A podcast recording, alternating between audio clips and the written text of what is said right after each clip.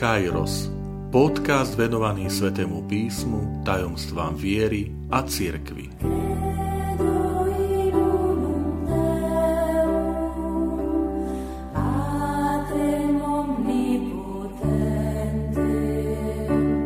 Deväťdesiata prvá časť Baránok Boží, ktorý sníma hriechy sveta. Vitajte pri počúvaní tohto môjho podcastu. Volám sa František Trstenský, som katolický kňaz, farár v Kežmarku a prednášam sväté písmo na Teologickom inštitúte v Spišskom podhradí. Krátko pred svetým príjmaním kňaz pozdvihne svetú hostiu a ukáže ju so slovami Hľa, baránok Boží, ktorý sníma hriechy sveta. Môžeme sa pýtať, prečo tesne pred prijatím Najsvetejšej sviatosti zaznievajú práve tieto slova, ktoré vypovedal Ján Krstiteľ o Ježišovi Kristovi, keď možno v Svetom písme nájdeme z úst samotného Ježiša Krista množstvo iných, možno vhodnejších vyjadrení. Ja som chlieb života. Kto je moje telo a pije môj krv, má v sebe väčší život a tak ďalej. Poďme sa teda pozrieť na význam tohto výroku, ktorý zaznel, ako som povedal, z úst Jána Krstiteľa na adresu Ježiša Krista, tak ako sa uvádza v prvej kapitole Evanielia podľa Jána. A urobíme to tak, milí priatelia, že postupne si rozdelíme eh, toto Jánovo vyjadrenie na tri časti. Eh, najskôr začína vyjadrenie, označenie hľa baránok Boží. Čo to znamená, keď Ján Krstiteľ hovorí o Ježišovi že toto je Boží baránok. Je to veľmi symbolické a obľúbené vyjadrenie v časoch Ježiša Krista. Tento obraz eh, pokojného, bezbranného baránka eh, je zaujímavé, že sa používa v Janovej apokalypse, kde čítame, že tento bezbranný baránok, samozrejme Kristus, zvíťazí nad divokou šelmou, nad divokou beštiou, drakom, ktorý predstavuje diabla. Aký paradox, aký protiklad, že ten, ktorý je bezbranný, slabý, víťazí nad tým, ktorý je zobrazený ako veľmi taký násilný, ako divoký, e, až besný, besné zviera e, nad satanom. Samozrejme, tento symbol nás ešte posiela ďalej a je symbolom veľkonočného baránka, ktorý e, evangelista Ján používa a spomína, že v čase, keď sa v Jeruzalemskom chráme zabíjali baránky, ktoré sa potom jedli na židovskú veľkú noc, tzv. seder, na tú večeru, ktorou si židovský národ dodnes pripomína zázračné vyslobodenie z egyptského troctva, že v tej hodine, v tom čase Ježiš zomiera na kríži, pričom evangelista poznačí, že mu nepolámali nohy Ježišovi, vojaci, keď prišli e, ku krížu a je to odkaz na, na knihu Exodus, kde sa tiež hovorí, že, že budete jesť pri vyslobodení z Egypta, tá noc prechodu z egyptského troctva na slobodu, že budete jesť baránka celého, upečeného, čiže ho nebudete porciovať. Nepolámete ho. A teda je tu jasný, silný odkaz evangelistu Jána, že ten skutočný baránok, ktorý dáva slobodu, nie je ten baránok pečený, ktorého vy e, jete a tým sa pripomínate vyslobodenie z egyptského trstva do slobody, ale je tento nevinný baránok, ktorý teraz zomiera na kríži. A samozrejme je tu ešte tretí silný odkaz v tomto výraze. Baránok Boží. A to je odkaz na, na proroctvo proroka Izaiáša v 53. kapitole tejto knihy proroka Izaiáša, kde prorok hovorí, že, že e, toho pánovho služobníka, že ho budú viesť ako, ako baránka na zabitie. A my vieme, že, že prorok Izajáš sa aj nazýva, že je evangelistom starého zákona, že sú tam veľmi silné odkazy, pred, predobrazy, prípravy na, na príchod Mesiáša. A teda, že v tomto obraze e, nevinného, trpiaceho služobníka, ktorý je pripodobnený k tomu baránkovi, k ovečke, ktorá stíchne pred svojim stríhačom, je e, príprava na Ježiša Krista. Teda ak by som to mal zhrnúť, tak to prvé oslovenie, hľa baránok Boží, má v sebe tri veľmi silné odkazy. Baránok apokalyptický, v zjavení Apoštola Jána, ten, e, ktorý bol ktorý je nevinný a, a bezbranný, ktorý výťazí nad diablom. A to je ten paradox Ježišovho aj kríža, že v slabosti, ktorú na sebe Ježiš príjma na kríži, je vlastne sila víťazstva. Potom druhý obraz je veľkonočný baránok, ktorým Židia sa pripomínali zázračné vyslobodenie z egyptského otroctva, teda noc prechodu zo smrti do života, z otroctva do slobody. A Ježiš je tým naplnením, on je tým pravým veľkonočným baránkom. Neskôr to Pavol povie, svätý Apoštol Pavol vo svojom liste, že náš veľkonočný baránok bol obetovaný preto slávme sviatky s veľkou radosťou, s úprimnou radosťou. A teda to je odkaz na tohto veľkonočného baránka. A tretí je pánov trpiaci služobník, ktorý je pripodobnený v prorokovi Izajášovi k tomu, tomuto evangelistovi starého zákona, e, k postave Mesiáša a teda k postave, alebo osobe toho nevinného, teda e, baránka, ktorý, ktorý je vedený ako baránok na zabitie že toto, ten trpiaci Mesiáš, ktoré Ježiš prišiel naplniť, tento, tento obraz.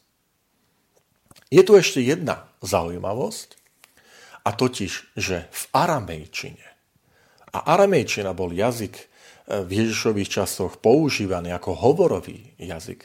Ak by som to tak trošku mohol pripodobniť, tak poviem, aramejčina s hebrejčinou sú si tak blízko zhruba ako slovenčina s polštinou. Je to samozrejme pripodobnenie, čiže používa tie isté písmená, len tá výslovnosť je trošku odlišná, tak je zaujímavé, že v tomto jazyku, ktorý používal Jan Krstiteľ, ktorý používal Ježiš, spolu sa aj rozprávali, keď sa stretli, že jestvuje slovíčko talia, talia, ktoré znamená služobník, sluha, ale aj baránok.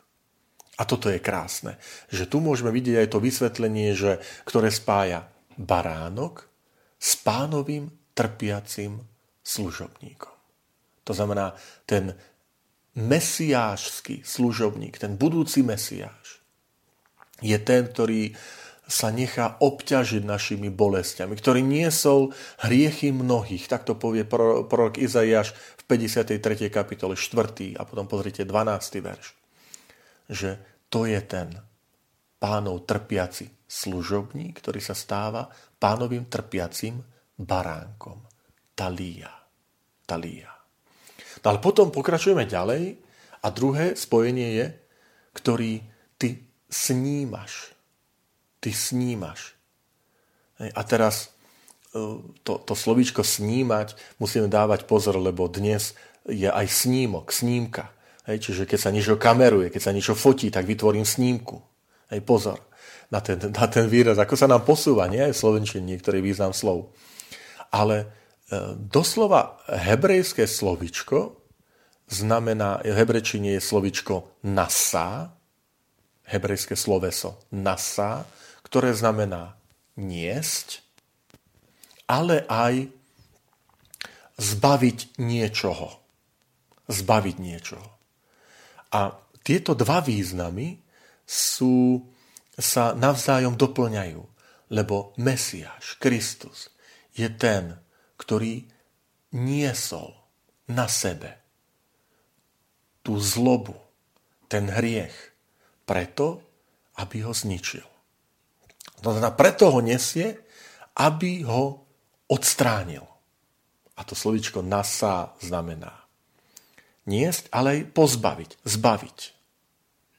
A tu je teda krásny výraz, keď Jan Krstiteľ ukáže na Ježiša, že to je baránok, ktorý nesie hriechy sveta, alebo môže povedať, nesie preto, aby ich sa zbavil, aby ich odstránil. Čiže tu je krásny výraz, že čo je to obeta, ktorú priniesol Ježiš Kristus? Je to obeta, ktorou e, je, je odstránený hriech a je uzmierená ľudstvo s Bohom. A toto je ten baránok, ktorý, ktorý svoj život obetuje, aby na sebe priniesol tú obetu seba samého, aby odstránil, odniesol preč môžeme povedať, odstránil hriech. Čiže to je, keď sa vždy, keď sa hovorí baránok Boží, ty snímaš hriechy sveta. Čiže ty nesieš hriechy sveta, ale v tom význame nesieš, že si si ich na seba vzal, aby si ich z nás odstránil. Aby si ich z nás odstránil. Zmiluj sa nad nami. A teraz to tretie, a to je výraz e, hriech. Hriech. Um, opäť, uh, hriech sveta je zaujímavé, že, že v tom našom texte liturgickom sa hovorí, že ty snímaš hriechy sveta. Že je tam množné číslo, hriechy. Ale text ako taký hovorí o hriechu sveta. Teda, keď Ján Krstiteľ hovorí, že toto je barán, ktorý sníma hriech sveta, a čo to znamená?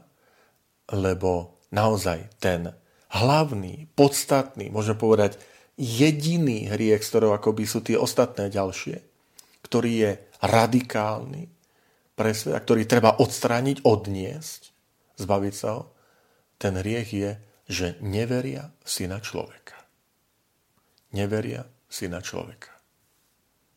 To znamená, to jednotné číslo tam nie je úmyselné, teda bez zmyslu, ale je tam úmyselné, lebo my pod spôsobom, keď počujeme, že ty snímaš hriechy sveta, tak myslíme, áno, všetky hriechy ak, proti každému prikázaniu a tak ďalej. Keď sa vyznávame, že toto som robil zle, v tamtej oblasti som pochybil, toto som sa dopustil a tak ďalej. Čiže hriechy, toto sú moje hriechy, povieme kňazovi pri svetej spovedi alebo na začiatku svetej omše, že moja vina, moja, moja preveľká vina, toto sú moje viny, že som zanedbával dobrého, že som myšlienkami, slovami, skutkami a ono to v tom biblickom význame tak nie je.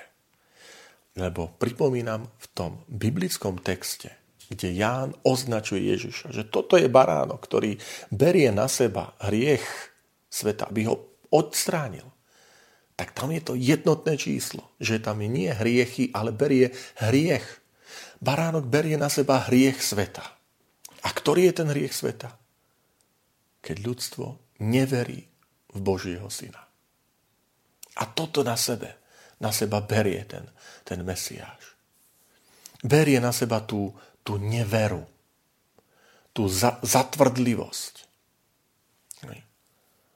Aj, aj to povie v Evaníliu podľa Jána v 9. kapitole, že, že uh, keby ste boli slepí, Ježiš povie farizejom, tak by ste nemali hriech. Ale keďže hovoríte, my vidíme, tak váš hriech ostáva. A to myslí práve, že neveria v syna človeka. To znamená, keď slávime Svetú Omšu, tam je to, to zmierenie, to, to, to prozba o odpustení, že, že Ježiš obetuje svoj život, ten Boží baránok, ktorý berie na seba túto neveru sveta, syna človeka, aby ju spavoval. Syn človeka prišiel na svet, aby svet uveril. Aby uveril v nebeského Otca, ktorý, ktorý poslal syna. Čiže syn človeka prichádza, aby ľudstvo zbavil toho hriechu nevery a naopak, aby svet skrze Ježiša Krista uveril v nebeského Otca.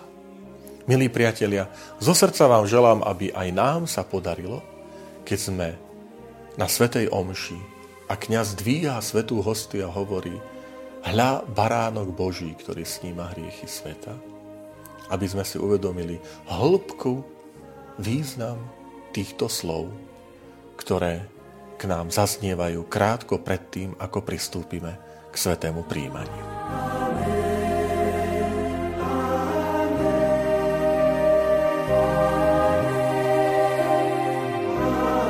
Ďakujem, že ste počúvali tento môj podcast. Teším sa na ďalšie stretnutie s vami. Sledujte aktivity našej farnosti na web stránke www.fara.kezmarok.sk alebo na Facebooku Farnosti Kežmarok.